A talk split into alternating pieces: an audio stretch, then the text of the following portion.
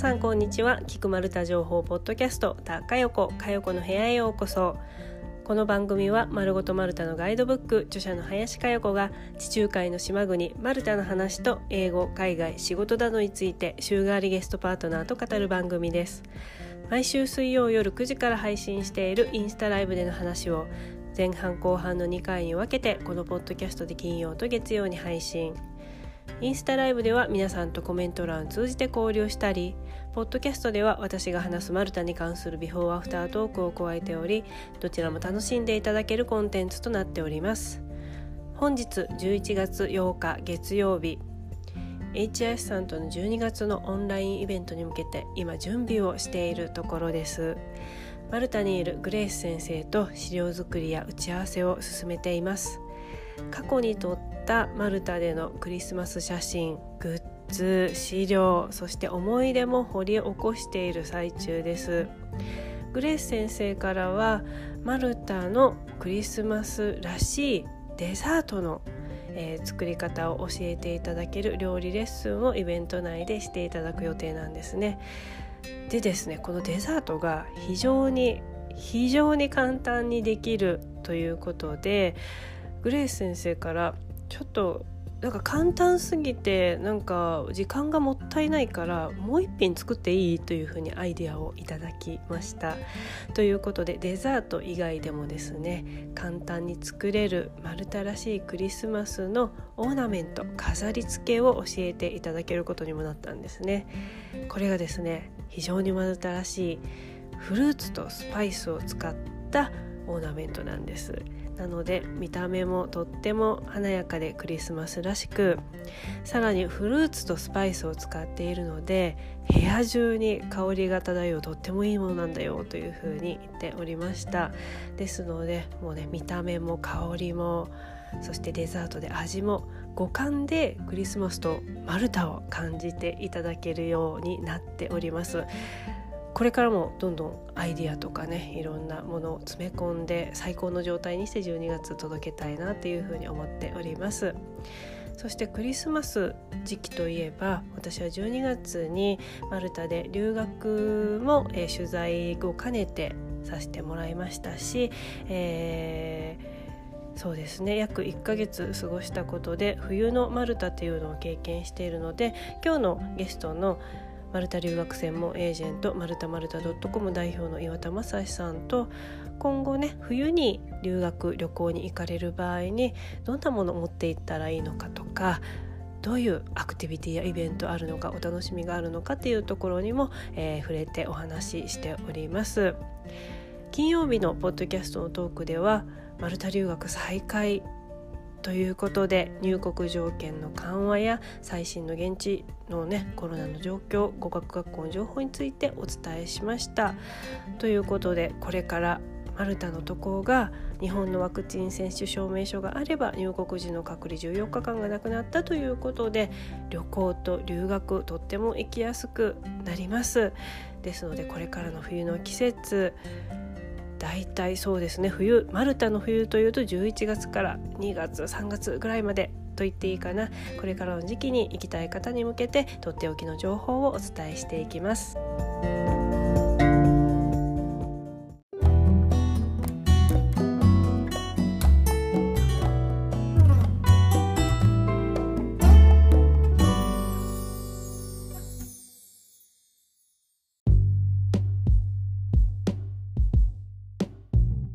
タにこれから留学そして旅行で行くならば、えー、まあ、規制のねお話は前半でお話ししたんですけれども必要な持ち物今一度これもおさらいしつつ、えー、これ持っていった方がいいよっていうのをお話ししときたいなと思います。これは多分2通りあると思うんですよね。えー、コロナの感染対策のために持っていくもの。でもう一つはこれから冬の時期の留学旅行になる時に夏のマルタと違って、えー、これは持っていった方がいいよっていう風なものがあるのでこのワクチンワクチンじゃごめんなさいコロナの対策そして、えー、冬防寒対策この2種類でお話をしていきたいと思います。じゃあ先ほど規制はマスク着用とあとは学校と施設によってマスク着用だったりアルコール消毒検温は、まあ、それぞれの施設による学校によるっていうことだったので持ち物としてはまあ、ウィズコロナの留学と今も変わらない状況だからマスクは一応持っていくでも現地でも買えれるよ。うん、でアルコール消毒も、まあ、あの、機内とかでね、使わないといけないので、ある程度持ってたらいいけれども、足りなくなるぐらいの日数いるんだったら向こうでも買えれる、はい、除菌シートとかもそうですよね。うん、買えます買えますね。ね、あと何が必要だと思いますか？なんかもしも例えば熱が出出がちな人って言い方変ですけれども、不安であればその、やっぱり体温計とか家に余ってるなら持ってっちゃえば、何かしら日々の健康管理とか、うんうん、ちょっと今日体調悪いな、熱あるのかな、なかったよかったっていう安心材料にはなるんで、そういうのもいいですし、あと、個人的には、そのさっきの話にも出てたんですけど、あまあ、1個は、その、はい、なんか今、薬局とかでさ高いですけど、3000円ぐらいで PCR 検査キットみたいなの売ってんの知ってます、はい、自分で自己自己検査、こう、はい、だああいうのを持ってても、何かあって2日目ぐらいに熱出てて受けちゃう。か、うん、またはもちろんそのマルタ当局のところに受けに行っちゃえばいい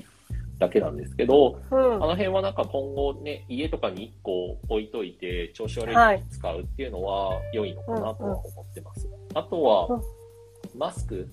は、はい、なんかまあ前ね、ずっと喋ってたので一個言うと、なんかその、はい、キャラクター性が出るんで、生徒とかで白いマスクとか通常のマスクって感染者が増えてきたら、もちろん白いマスクとか防ぐのの、まあちゃんとしたやつにすればいいですけど、少し外出るときとかは、なんかその、風通しのいい、例えばこ他の国とかだとね、言ってた国旗がついてたりとかして、はい。はい、ああ、なんか、あのおフランスから来たんだねとかっていう話になったりとかするので、うんうんうん、あのやっぱりキャラクター性の出るマスクとかはいいと思うのとあとは日本人の方とか小顔の方とかも多いので、うん、あのヨーロッパのマスク買うと隙間だらけとかでっかかったりするので、ね、もしも使い慣れてるおしゃれマスクとかがあるならそれ持ってっちゃった方がいい気はします。うん、うん確かにおしゃれマスクだと、こう手洗いして使えるみたいなものだったりすると、こう数がなくなってまた買わなきゃっていう心配もないから、まあ、不織布のこう使い捨てのやつと、こうおしゃれマスクで繰り返し使えるのをこう両方持っていっておくと、まあ、なくなる心配もないし、ね、こう友達作りにも活かせるし、なので、うん。二つね、二種類持っていくといいですよね。そうですね。なんかとんでもないキャラクターマスクとかを、なんか昼間はすごい、なんか面白マスクしてる人とかがいて、夜遊びに行くとなんかちゃんとしたりとか、なんかいろんな、ここももうおしゃれになってきて、なるほどね。ファッションに合わせてとかね。過ごしてる人も多いですよね。え岩田さんのところの留学生の方で、なんかこれ面白いマスク持ってったな、みたいな方っていらっしゃいます、ね、でも、なんかずっとね、うちらで狙ってたのは、あの、マルタのあの、十字の刺繍が入ってるマスクみたいの、あ,、れはどこに売ってるんだっていうのが、ね、未だに、勝手な話題によくなってるじゃないですか。いつかちょっと欲しいみたいな、マルタって書いてなくて、なんか黒いマスクで、ここにマルタ十字が入ってるんで、はい、してマルタってわかるやつ。ね、あれもでも買ったら買ったらでかいんだろうなって思いながらも、勝手ないろんな妄想はね、持ってますよ。もうお手製で作るしかないですね。こう、十字のやつをちょっと、あの、自分で縫うか、私が今考えてるのは、まあ、今後私が、あの、ウィズコロナかアフターコロナで行くときにマスクが必要だったならば、あの、私ピンバッジ結構買ってるんですよ。あの、マルタの国旗とか、あとは、あの、ルッツ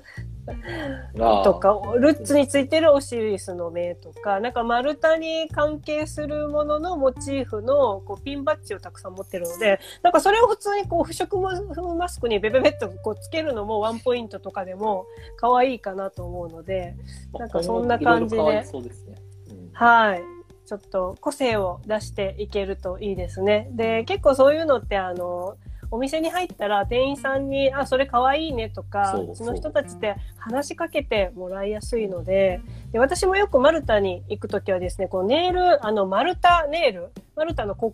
旗だったり、マルタのチスクビールの柄とかにしていくんですよ。えー、そしたらすごい、あの、やっぱ手元って意外とこう、お金を払うときとか、バスに乗るときとか見られているので、え、何それかわいいねとかって、こう、話しかけられるきっかけにはなるので、それが今後、マスクっていうのがすごいいいなと思います。うん、そう。キャラ立ち万歳ですよね。そういうので、なんか話しかけてとか、はい、相手のちょっとしたなんか普段と違うところとかを、なんか、うん自分も褒めてあげて、そこからなんか仲良くなったりとか、うん、あの、日本だとあんまりないけど、なんかヨーロッパとかの人たちって結構みんな、ね、これいいねとか、これどこに売ってるの？みたいな普通に聞かれて、そうそうそうそう。しい、楽しそうとか、日本はこんなのいっぱい売ってんの？みたいな聞かれるとかってありますよね。ね本当に話しやすい雰囲気できっかけになるからいいですよね。あ岩田さん、丸太マスク欲しいですって書かれてますよ。あの、よ丸太丸太ドットコムさんで。教えてください。いや、もうオリジナルで作って販売したらいいじゃないですか、岩田さんのところで。で、留学生にあの、留学生には加わります。留学生じゃない子にあの、1枚いくらで販売しますで、ネットショッピングやったらいいんじゃないですか。そして、あ質問一ついただきましたので行きましょうか。はい、はい、ありがとうございます。葵さん。かな、えー、マルタに興味を持ち始めています。ありがとうございます。2月のマルタはどのような季節ですか？あ、いい質問ですね。2月のマルタ、えー、じゃあ岩田さんからいきますか。ええー、2月のマルタってなんかよくね、やっぱり大学生が行かれる時期なんで、なんか最近よく聞かれるんですけど、個人的にはまあ冬は冬なので、まあ、昼間にちょっとね、暖かい日とかは来るけど、基本的には寒いかなと思ってますし、そうですね。うん、その、13度ぐらいとかの気温とかで、気温だけ見ちゃうと一瞬暖かいように見えるんですけど、まだ風が強いからマイナス7度ぐらい、ね、体感気温下がったりとかすると、まあ、実際はなんかヒートテック着て、スウェットとか着て、あとなんか、なんですかね、あの、あれ、えーと、マフラーとか？マフラー手袋？ダウンジャケットとか着て、結局前開けてても、ママフラーと手袋ってマルタでもほとんどしたことないんですけど、しなくてもいいぐらいかなとは思ってますけど、どうです？あ、多分、女性男性で若干やっぱり冷え性かみたいな感じで体温の差はある気がするので、うん、もし冷え性な方とか寒がりの方は、あの、マフラー、手袋、私は持っていった方がいいと思います。私は持っていくんですね、いつも。うん、でも、やっぱ日によったらと時間帯によって、お昼間は結構太陽が出てる時は暑いので、やっぱりちょっと脱いでとか、マフラーしてると、手袋してると暑いから外してってなるんですけれど、朝学校に行く時、そして、えっ、ー、と、夜ちょっと遊んでから帰る時とかは、やっぱり海の風とかがすごいビュービュー寒く、日がなくなるとなってくるので、そういう時はやっぱりちょっともう一枚とか、ちょっと首元欲しいなってなるので、なんかある、あると便利かなと思います。もしマフラーで使わなければ、ちょっと羽織物として使えれるみたいなストールとして。ああ、まあ男性ストールをね、あんま使わないからねっていう。そうですよね。ストールあると便利そうです。そうですね。女性の場合はこう喉元を冷やさないっていうのもあるしこうやってちょっとおしゃれでもかけれるしあとは上に使わない場合は膝掛けとしてもこう授業中ちょっと足が寒いなとかあの私はね、やっぱ学校とかお店とかよりも、家が一番寒いなってマルタは思うんですよ。マルタだけじゃないんで、もうそ、まあヨーロッパ。ヨーロッパね。ヨーロッパ、ブロック、日本、まあよく、ちょうどね、その話があるから、マルタ寒いって言われちゃうとあれなんですけど、ちょっと、はい、まあ弁解しておくと、はい、日本だと断熱材が入ってるから、うん、まあ、はい、あったかい。ね。はいだけど、マルタとかは、あのね、下大理石で、あとはまあブロックで積んでて断熱材が入ってないから、ねうん、まあね、寒いは寒いですよね。うん、そう、家の作りなんで、丸太が寒いわけではない。まあ、ごめんなさい、ごめんなさい、誤解させるような。そう家の作りが石なので寒い。そうそうそう。裸足で歩いて壁に寄りかかったら、まあ割と寒いですよね。そうですね。ね。うん、なので、うまくあったかい、その、まあ、ヒーターとか、はい、まあ、そういうのも学校からは貸してもらえたりとか、まあ、毛布とかも出ますんで、まあ、そういうのを使う。で、なおかつスリッパとかね、履きやすいものを持持っていくものでよく冬とかだと、はい、まあ、そういう、個人的にはああいうモコモコしたスリッパみたいのあんま売ってないんで、うん。うん、その辺は楽。あと、えっ、ー、と、湯たんぽの柔らかいやつみたいなやつが、まあ、それこそ柔らか湯たんぽっていうのが5000円ぐらいで売ってたりするんですけど、高いけど、まあ、便利だったりはしますね。あ確かに湯たんぽってこうがっちりしたやつだともうあのスーツケースのこうね面積埋めちゃうので柔らかいのだとこうくるくるって巻いたりとかペタンってなるのでいいしあの湯たんぽ本当に私マルタで重宝したんですよ。なぜかというと、あの、お家によっては、私、ホームステイも学校の寮もアパートも全部泊まったことあるんですけれど、暖房器具が、あの、ない、もしくはあっても使わないとかっていう風なところがあるので、日本のようにこうエアコンとかストーブとかっていう感覚があまりないんですよね。なので使えても本当にちっちゃな電気ストーブ、ヒーター、もしくは、本当に毛布と、えっ、ー、と、湯たんぽが一番の、なんかこう、生命線っていう感じでした。あとは、あとは日本から持っていて、ごめんなさい、私が寒がりなので、ごめんなさいね。いやいやいや。マルタがすごい寒い国ってなんかなっちゃうかもしれないけど、冬、なんか皆さんが夏は、暑い、でも一年中暑いんですよねっていうふうに誤解されてる方がまだまだいらっしゃるので、ね、そうなんですよ。なので私はちゃんと、あの、マルタの冬は寒いです。で、ご質問にあった2月もまだ冬の時期なので、ちゃんと日本の冬と同じぐらいの持ち物と、えー、着るもので行きましょうっていうのを言っていかないと、半袖で行って風邪ひいて帰ってきた人が私の友達でいるんですよ。すご もうあの東南アジアと同じ感覚で一年中夏なんでしょみたいな感じでなんかすごいもうフリフリのなんかちょっとノースリーブとか半袖のワンピースとかばっかり言ったらなんか寒くて風邪ひいたみたいな。まあそうですよね。インスタとかですごい時ってやっぱりもう、はい夏の印象をつけたいから、夏の写真ばっかり、冬でも載せてる人とかいるじゃないですか。そうそう。あれ、まあ、あの、観光局とかね、あれとかもね、やっぱ宣伝のために、マルタのイメージっていうのがやっぱりあるので、なので皆さんそういうふうにちょっと頭で思っちゃうんですけれども、岩田さんがおっしゃったように、私はあの、湯たんぽ、そしてあの、カイロ。カイロは本当にあの韓国の子とかもみんな持ってきて、で、ヨーロッパの子たちが、え、カイロこれ何？みたいな、なんか魔法の、魔法のグッズね、これ私も欲しいみたいな感じで、皆さんやっぱり寒いみたいなので。あげやすいですよね、カイロね。そうですね、そうですね。うん、いいと思います。なので、2月に行く方は冬の装備と持ち物で行かれてください。えー、のりすけさんからのコメントいただきました。ありがとうございます。丸太国旗のネイル、次行くときパクらせていただきます。ぜひぜひ、本当に受けがいいです。丸太国旗と、あと丸太十字が結構あのシンプルで分かりやすいので、私バスに乗ってる時とかもすごい話しかけられるんですよ。隣に乗ったおばちゃんとかお兄さんとかね、え、それ可愛らしいわね、どこでやったの？みたいな。あ、これ日本でやったの？みたいな感じで、いろんなところで話しかけられます。で、マルタに限らず私国変えてもその国の国旗とその国を表すネイルしていくんですよ。あ、男性なかなか難しいですよね。いや、ベルギー男性なんかいい方がないのかなと思うそうですよね。今、今だとさっきおっしゃったね、マスクがあるけれど、マスク以外に何かありますかね？まあでも、昔ね、よくあったのはなんかいう、それこそバックパックとか、うん、まあ、それこそリュックみたいのに、はい。まあその、各国のワッペンをいっぱい貼ってる人とか、例えばそれいいですね。ね、バッチ貼ってる人とかって見ると、はい、やっぱりね、はい、マニアックな国のの貼ってると、はい、なんか日本でもイタリアの国旗貼ってたりすると、イタリア人なのかなと思って話しかけたくなったりとか、なんかあるじゃないですか。うん、ああいうので、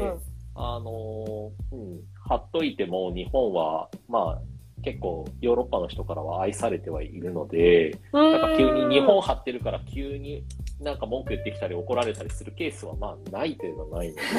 そういうのをアピールしてもいいかなって気はしますよね。そうですね。なんか自分のアイデンティティをアピールするのもいいし、その訪れる国の何かをこう持っているっていうのもね、うん、いいですよね。はい、なので、私あの、ベルギー行った時には、ベルギーの国旗と、あのビール、やっぱりベルギービールいっぱい飲みに行くので、あのビールネイルをしてたんですよ。はい、こう、あわあわみたいな感じ。それもすごい受けて、あとは、指名ビールってあるじゃないですか、ブランドで。あ、指名はいはい。指名。そう、指名の、あのー、醸造所とカフェレストラン併設のところに行ったら、店員さんたちがすごい喜んで、ちょっとみんな来てみたいな感じで写真撮らせてみたいな。そうそう。で、なんかすごい、なんかこんなしてくれてありがとうって感謝されて、なんか使命のグッズをめっちゃくれたんですよ。いや、いいそういう、もう本当そういう、うん、恩恵も受ける。いや、話しかけやすい人とか、なんかね、なんか話しかけやすいと、やっぱ、うん、僕とかも話しかけちゃうし、うん、あの、ね、そういうきっかけはやっぱりみんな狙ってはいるんですよね。なんか、嫌がられない程度に話しかけたいみたいなので。それが、なんか、なんかきっかけがあることで、話しかけてもいいのかなみたいな、ちょっとハードルが下がって、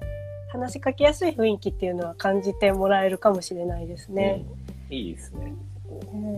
お客さん使います。ぜひぜひ、ネイルのコメントいただきました。丸太仕様のネイルはご自身で描かれているんですか？ネイルサロンでお願いするんですか？あ、あの、自分では私、あの、そんな器用じゃないんでできないので、いつもネイルサロンに行って、あの、丸太ネイルお願いしますってオリジナルで、あの、写真で見せて、十字はこういう風な、こう、8個尖ってて、とか、ちゃんと説明をして、で、なんか、I love 丸太とか入れたりとか、もうオリジナルで、ね、はい。自分で入れて、自分で。ヘッダー、ヘッダーとかになってませんでした？なんか、一時期。ヘヘッダー、はい、ヘッダー、どこかには載せてます。どっかに載せてますね。どっかには載せてます。はい。インスタの昔のやつにも載せてます。あ、名刺です。名刺です。あ、名刺だ。はい、名刺でアイラブマルタと国旗と。そうですね。あ、すごい、すごい覚えてる。だから、それの印象を覚えてるぐらいだから、ぱ、うん、そういうのってやっぱじ大事なんだなと思いました。インパクトはすごいねって言われます。ですね。あ、先ほどあの2月のマルタのことについてご質問いただいた方からありがとうございますとコメントいただきました。はい、ぜひぜひ、でも、あ、そう、寒いって言ったんですけど、2月に行くといいことは、あの、イースターの季節？ね。で、カーニバル、カージマルだったっけ？イースターだったっけ？まあ、お祭りカーニバル？カーニバルか。逆だったか。はい。2月はカーニバルですね。あのーはい、マルタって春はカーニバル、夏はフィースト、えー、冬はクリスマスというふうに、こう3大4大イベントがあるので、2月に行くと、その、一番盛り上がるイベントの一つ。カーニバルですね。あ、カーニバル失礼しました。はい、シャニクサイカーニバルです。これめっちゃ盛り上がる、あのー、青森のねぶた祭りの丸太版みたいな感じの派手なね、出汁が出しとパレードがあったりする盛り上がるイベントなので、2月いいですよ、行くの。そういったイベントもあります。各自治体で作ってるっていうから結構面白いですよね。そういう。あ、そうですね。あの、いろいろ自治体によってカラーも違うし、あの、パレードとかダンスとかもそのチームによってあの、色を出しているので、楽しめると思います。やっぱりそういう、うんなんか3月は3月で、今観光局のやつ見てるんですけど、はい。国際マラソンが3月6にあるらしいんで、お林さんその辺の時期じゃないですか？いや、それあの、今年？来来年？来年の3月あるのかないのかなーって思ってて、今のところある状況なんですね。もうエントリーが始まってるのかまだ調べてないんですけど。いや、まあでもなんか、他のって10月未定、2月未定、1月未定の日にちになってるのに、マルサ、はい、マルタ国際マラソンだけ2022年3月6日って書かれてます。はい、お、今私もホームページ見てるんですけれども、そう、あの、これやるならば行きたいなと思いつつ、でもあと、あの、HIF さんのリセット旅が復活するかもしれないので、まあ、その第一弾として12月のイベントをするんですよ。やっぱりちょっと規制がね、だんだんとなくなってきて、海外旅行に行ける状況ができてき始めてるので、ちょっと旅行業界も動き始めてます。すね、はい。なんか、な3月、うん。どうぞ。なんだっけ？あ、3月のってごめんなさい。はい、3月の。あ、で、3, 3月のリセット旅は、あの、まだ、まだわかんないんですけれども、で、帰国、日本に帰国した時の規制もなくなったら行けれる可能性が非常に高くなってきているので、準備しつつっていう感じです。はい、どうぞ。いや、ちょうどその話で、なんかそのね、今日、たまたま別件でちょっと話をしてた人とは、なんか日本の規制が3日になるとかっていう話がちょっとちらほら出始めてるんですよね。あ、それ、うん、なんか見ました、私も。うん。うん、なので、そうなってきてた段階ですよね。この間まで14日だったのが、今なんかまあ、ワクチン打ってる人は10日になってきてるじゃないですか。はい。はい。で、これがまあ、もうちょっと落ち着いてきたら3日とか、はい、まあ、なおかつ、他の国って日本の帰国者を隔離させるのってあんましてないはずなのに、まあ未だにしてるので、うん、そこをちょっと3日間検温して問題なければ、そのまま入国させるっていうのは、まあ3日発症してなければ、ねえっていうぐらいですよね。うん、そうそう。3日短縮の噂は私も見ましたのでどんどんどんどんちょっと行きやすくなってますね留学も旅行もねそうですねねゼロにならないかなっていう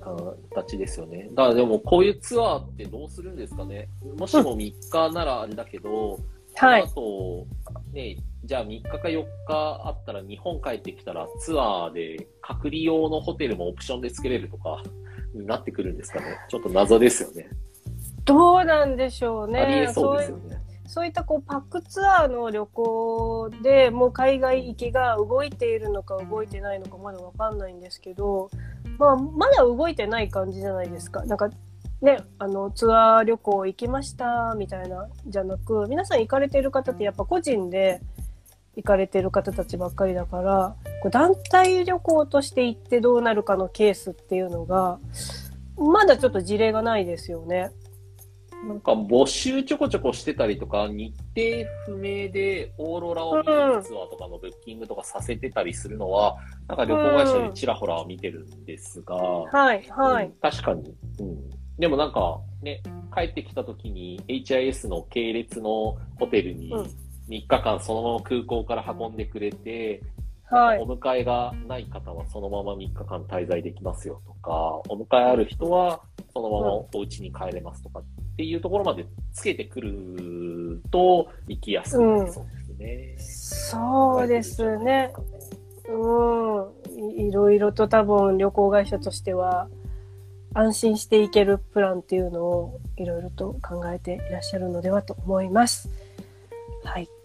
ちょっとコメント読みますね。ユミさんありがとうございます。まさに誤解していましたというコメント。多分あの冬のマルタの寒さですかね。一年中あったかいんじゃなくて、冬はちゃんと寒いんですよっていうところ。そう、け結構いらっしゃるんですよ。本当に。やっぱり夏の暑いマルタっていうイメージの方が強いから。ネイルナイスアイディアありがとうございます。ぜひぜひ皆さん真似してください。マルタネイル、マルタ人喜びますよ。はい。それでは最後のちょっとトピックに行きましょうか。じゃあこれから、えー、そうやってね、あの隔離の期間がどんどん短くなっていきやすくなることによって、旅行や留学行かれる方増えてくると思いますので、冬のマルタ、ね、この冬休みにだったら行こうかとか、さっきの2月3月のね、特に学生さん春休みとかにね、時間あるから行きたいなっていう方増えてくると思います。じゃあ冬のマルタこれから行かれたい方に向けてちょっとお楽しみポイントっていうのをね、夏と違って、なんか寒かったら楽しめないんじゃないかと思われるかもしれないけど、冬こそ楽しいっていう部分をお伝えしていけたらと思います。じゃあ先にアンケートでいただいた内容をご紹介していきます。えー、私のインスタのストーリーズでアンケート取りまして、冬のマルタ留学旅行行かれた方に、なんか良かった点で美味しかったものとかあったら教えてくださいというふうにお聞きしました。まず一つ目。えー、12月初めに新婚旅行で行きましたと。あ、羨ましいですね。いいですね。で安くて人も少なく快適でしたが、お店もほとんど閉まってましたということです。まあ、安くて人が少なく観光しやすいっていう点はやっぱ冬の利点ではありますよね。でこのお店が12月初めにほとんど閉まってたっていうのは考えられるのは2つで1つはおそらく土曜の午後と、えー、日曜は、えーと、お店が休んでるのが冬に限らず、ねあのー、日曜とか休んでるとこが多いので、えー、それで休んでたんじゃないかと。で、もう一つの理由としては、12月って祝日が他の月に比べて多めなんですよね。特に、年の後半って9月の独立記念日の祝日終わった後、10月と11月が祝日がマルタないんですよ。ね。発表してますよね、みんなね。そうそうそうそうそうそう。唯一10、11なく。で、12月にやっと祝日があって、それが3日間あるんですよね。12月の8と、えー、13の、えー、共和制移行の記念日、そして25日のクリスマスなので、おそらく12月初めなのとすると、この12月の8とか13あたりのこう祝日と、あとは日曜日とかにかかられて、なんか閉まってるところが多いなっていうふうになっちゃうんじゃない、なったんじゃないかなというふうに思います。まあ、そこら辺もこう調べていきつつ、じゃあお休みの時には、えー、観光施設とかは空いてたりするので、空いてるところどこかなっていうのを事前事前に調べておいて、あのー、空いている平日に行けるところに行く。で、閉まってる時には、あの、ちゃんと観光に行けるところに行くっていうふうにプランを立てていくと問題ないと思います。えー、2つ目いただいたアンケートの回答。冬は観光客が少ないのが良いですねっていうふうにこの方からもいただきました。うん。やっぱりね、あの、特に12月って留学生もなんですけれども、ヨーロッパの方たちあのクリスマスで里帰りしちゃうじゃないですか。それもあるし、はい、観光客自体もやっぱり夏のバカンス時期に比べたら少ないけども、いるはいるので、なんか海で遊ぶのがそんなに私好きじゃないの泳げないしみたいな方にとったら私は冬のマルタってすごくリーズナブルで観光もしやすくてで飲み物食べ物も冬にしか食べられないものあるしクリスマスのイルミネーションもキラキラで綺麗だしで私は冬の留学旅行楽しかったんですよね。岩田さんいかがですか？特にその、うん、それももう同意ですけど、さらに、まあ冬とかだと、あの、まあ、学校のアクティビティとかもどっちかっていうとインドアなものが多くなってくるんで、うん、まあみんなで映画見ようとか、なんかね、うん、クリスマスに、なんだっけ、あの、ホームアローン見ようみたいな。なんかもうむちゃくちゃなの、まあクリスマスの数日前ですけど、ホームアローンをみんなで見るっていうわけわかんないイベントだったりとか、はい、あと、まあクリスマスはクリスマスでみんななんかね、クラブとかで遊ぶ時とかも夜は深い時間だとあったりもするんで面白いと思います。なので、学校のアクティビティはそういうインドアでも冬に来てる人たちが楽しめるようなアクティビティはやっぱ盛りだくさんであるので、なので、結構そこはそこでつまんないすることないっていうのがあるかっていうと、それはないですし、あとはその昼間は昼間で結構ね、冬のマルタ何するんですかとか聞かれちゃう時があるんですけど、なんかピクニックしたりとか、みんなでなんかちょっとした食べ物とか買ってったりとか作ったりして、まあそれこそお散歩して、まあそこでどっか入って食べるとかっていうようなことをしてる人とかもいるみたいですね。なんかうまく遊んでる。で、あと、あんのが、なんだっけ、かり忘れてたけど、あの、オーケストラとか、うん、まあ、それこそオペラとか、はい、ああいう、どっちかというと音楽系のそういう芸術的な、うん、まあ、イベントとか、そういうのって、必ずマルタもね、冬とかに毎週何かしら、まあ、お金を払うことにはなるけど、まあ、どこかのマノエル劇場で何々のコンサートがありますとか、クリスマスのね、なんかイベントがあるとかっていうのもあるし、あとね、クリスマスミサとか、はい、あの辺ですよね。あそういうのは、そうですね。確かにおっしゃる通り、私も12月留学した時に、アクティビティありました。みんなで映画を見よう。行きました、私。な、何の映画だったかちょっと忘れちゃったんですけれども、やっぱ室内でみんなで見て、で、まあもちろん英語の英語字幕、英語音声のやつなので、うん、まあ、英語の勉強がてら、こう、みんなで見ながら楽しもうっていう風な感じだったので、確かにインドアで楽しめるものを用意されているので、ちゃんと季節ごとに飽きないように、ほとんど毎日、ほとんど毎日何かありますよね。パーティーとかクリスマスパーティーとかもあったりするし。うんうん。そうですね。そうですね。うん。となんだっけ？え最後に言われたの何だったっけ？岩田さんが。えミミサ？あミサミサ。そうそうそうそう。ミサミサも私行ったんですよ。行ったんですか？僕行ってない行きました。なんかですね、うん、あでもこれちゃんと事前に調べていった方がよくってえっ、ー、と、うん、マルタってやっぱりマルタ語の地元の人そして、えーまあ、多国籍国家だから英語が言語の人そして英語以外のこうアジアの方たちとかいろいろいらっしゃるのでミサの言語も分かれてるんですよね教会によって。それをこう地元の私はホームステイしていた先のホストから聞いたのでここに行ってもいいけどあなたにはちょっとマルタ語分かんないだろうから英語の教会に行く方がいいよってでここは英語のでミサしてるからここに行きなさいって言われてでそこに、えーと、同じ滞在先の子たちとぞろぞろと行ってなんかよく何するか分かんないけどもこうさなんか流れのままに合わせて。でなんか飲み物とかもあったりとかして、まあ、厳かにあこうやってマルタでは過ごすんだなというこう文化体験ができる感じ。ね本当に。それってねあのその国にいないとできない本当にそういうことなのでただ単にこうお楽しみでは楽しいもいいんですけれどもあのその土地の人たちのこう生活の中にちょっと入っていくっていうこともされてみても良いかなと思います。教会の中に入ったら多分ですけど、あれですよね、クリスマス用のなんかちょっとやっぱイルミネーションじゃないけどちょっとした教会ごとに何かしらなんか特別なのってなんか準備されてたりしますよね。はいします。あの、ちょっとしたどころじゃないです。そうです、そうです。もう、あの、外観も、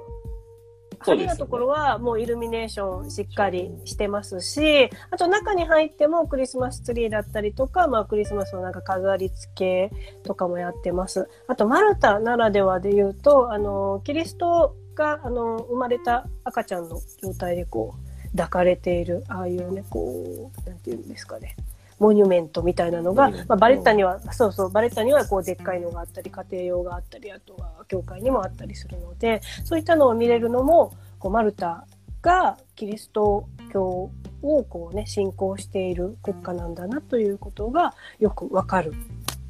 まあ、3分誰でも入れちゃいますもんね。あ、そうですね。あの、なんか、断られることもなく。はい。私も別にキリスト教徒ではなく無宗教なんですけれども、まあ、ちゃんと入って、その流れに従って、ちゃんとこう、賛美歌歌うとか、こうお祈りするとか、っていう風にちゃんとやってれば、全然大丈夫です。はい。ということで、皆さん12月も、えー、クリスマスシーズン楽しめますし、えー、1月、1月の初めぐらいまで、ちょっとクリスマスニューイヤーモードだから、イルミネーションは残っていたりするので、1月も引き続き最初の方は楽しめます。そして2月は先ほど言ったカーニバル、で、3月はイースターというふうに、えー、だんだんとイベントも春に向けて多くなっていきますので、冬のマルタもぜひ楽しんで行かれてください。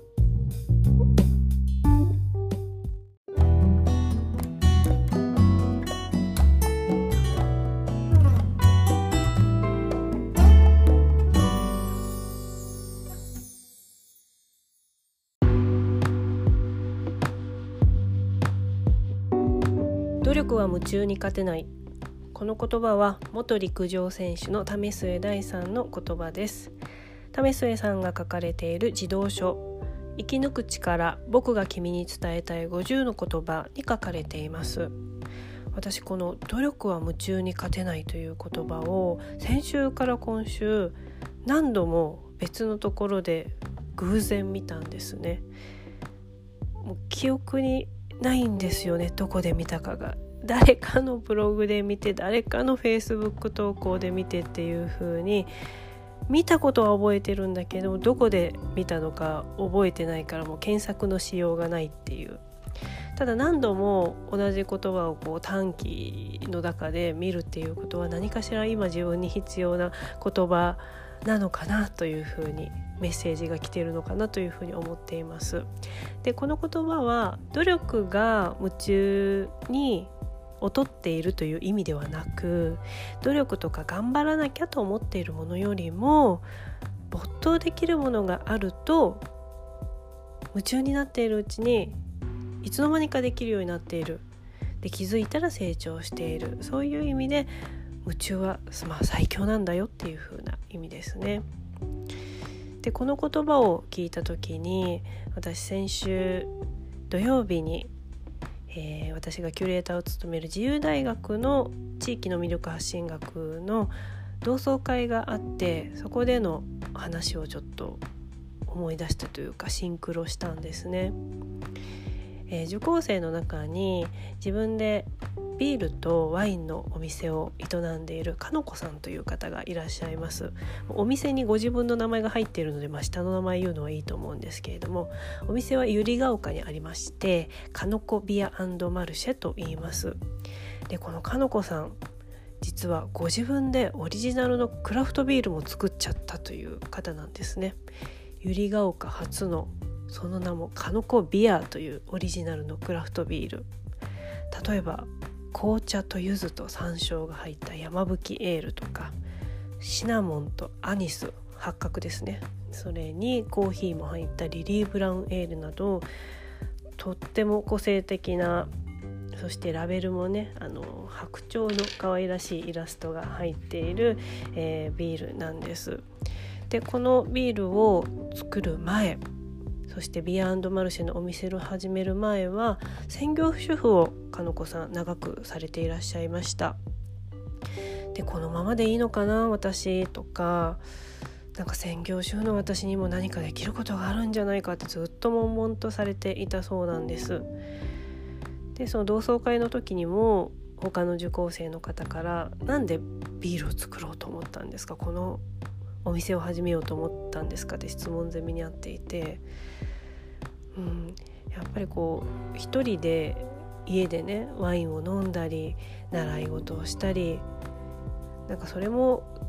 楽しいけれどもなんかそれだけもねなんだかねみたいなことをおっしゃっていて、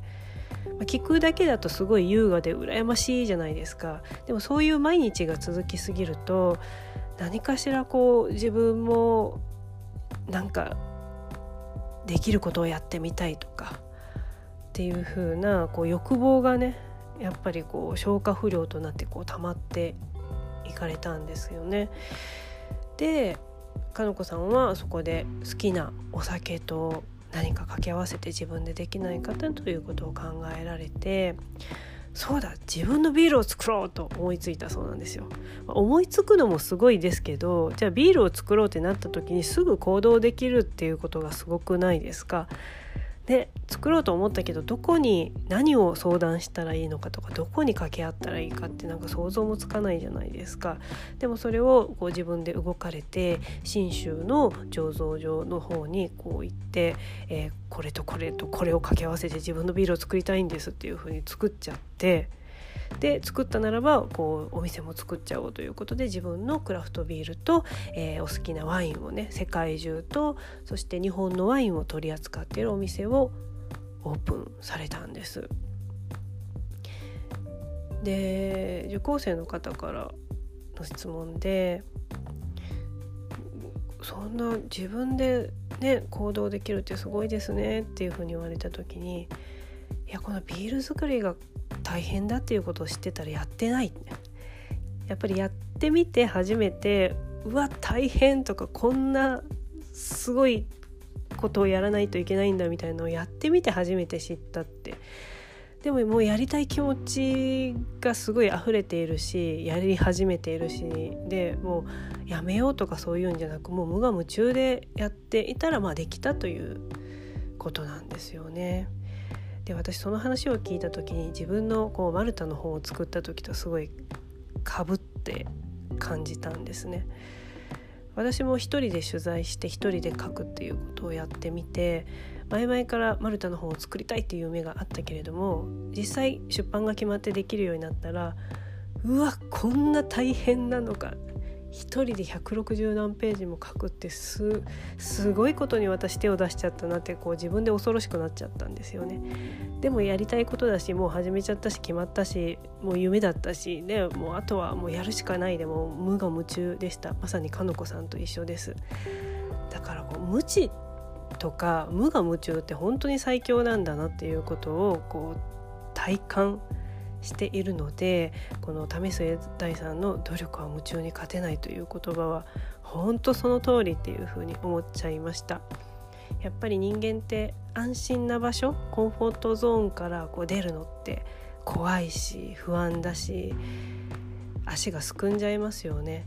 なのでかなりの荒治療なやり方ではありますが何かやろうとする時今一歩勇気が出ない時は頑張らなきゃやらなきゃっていう風に自分を追い立てるよりももうやりたくってしょうがないって自然にこう一歩足が出てしまうぐらいにまで待つっていうのも良いかもしれません。で決まったならばもうとことんやるという風にということで努力は夢中に勝てないという言葉のお話でした。本日も最後までお聴きくださりありがとうございました。来週のゲストはマルタのごゾ島在住宮原明子さんをゲストにお迎えしてお話しします。水曜のインスタライブではこのポッドキャストの公開収録のような感じでお話ししています。コメント欄で皆さんと交流したり質問に直直接お答えすることもできます。ぜひインスタライブも遊びに来てください。水曜夜9時からです。この番組はインスタライブで水曜、ポッドキャストで金曜、月曜に配信。インスタライブのお知らせや皆さんからエピソードを募集するアンケートをインスタのストーリーで行っています。アカウントは、アットマーク、マルタジャーナル360。ぜひフォローしてください。それでは次回もお聴きください。最後はマルタ人がよく使うフレーズでお別れです。See you, ciao ciao!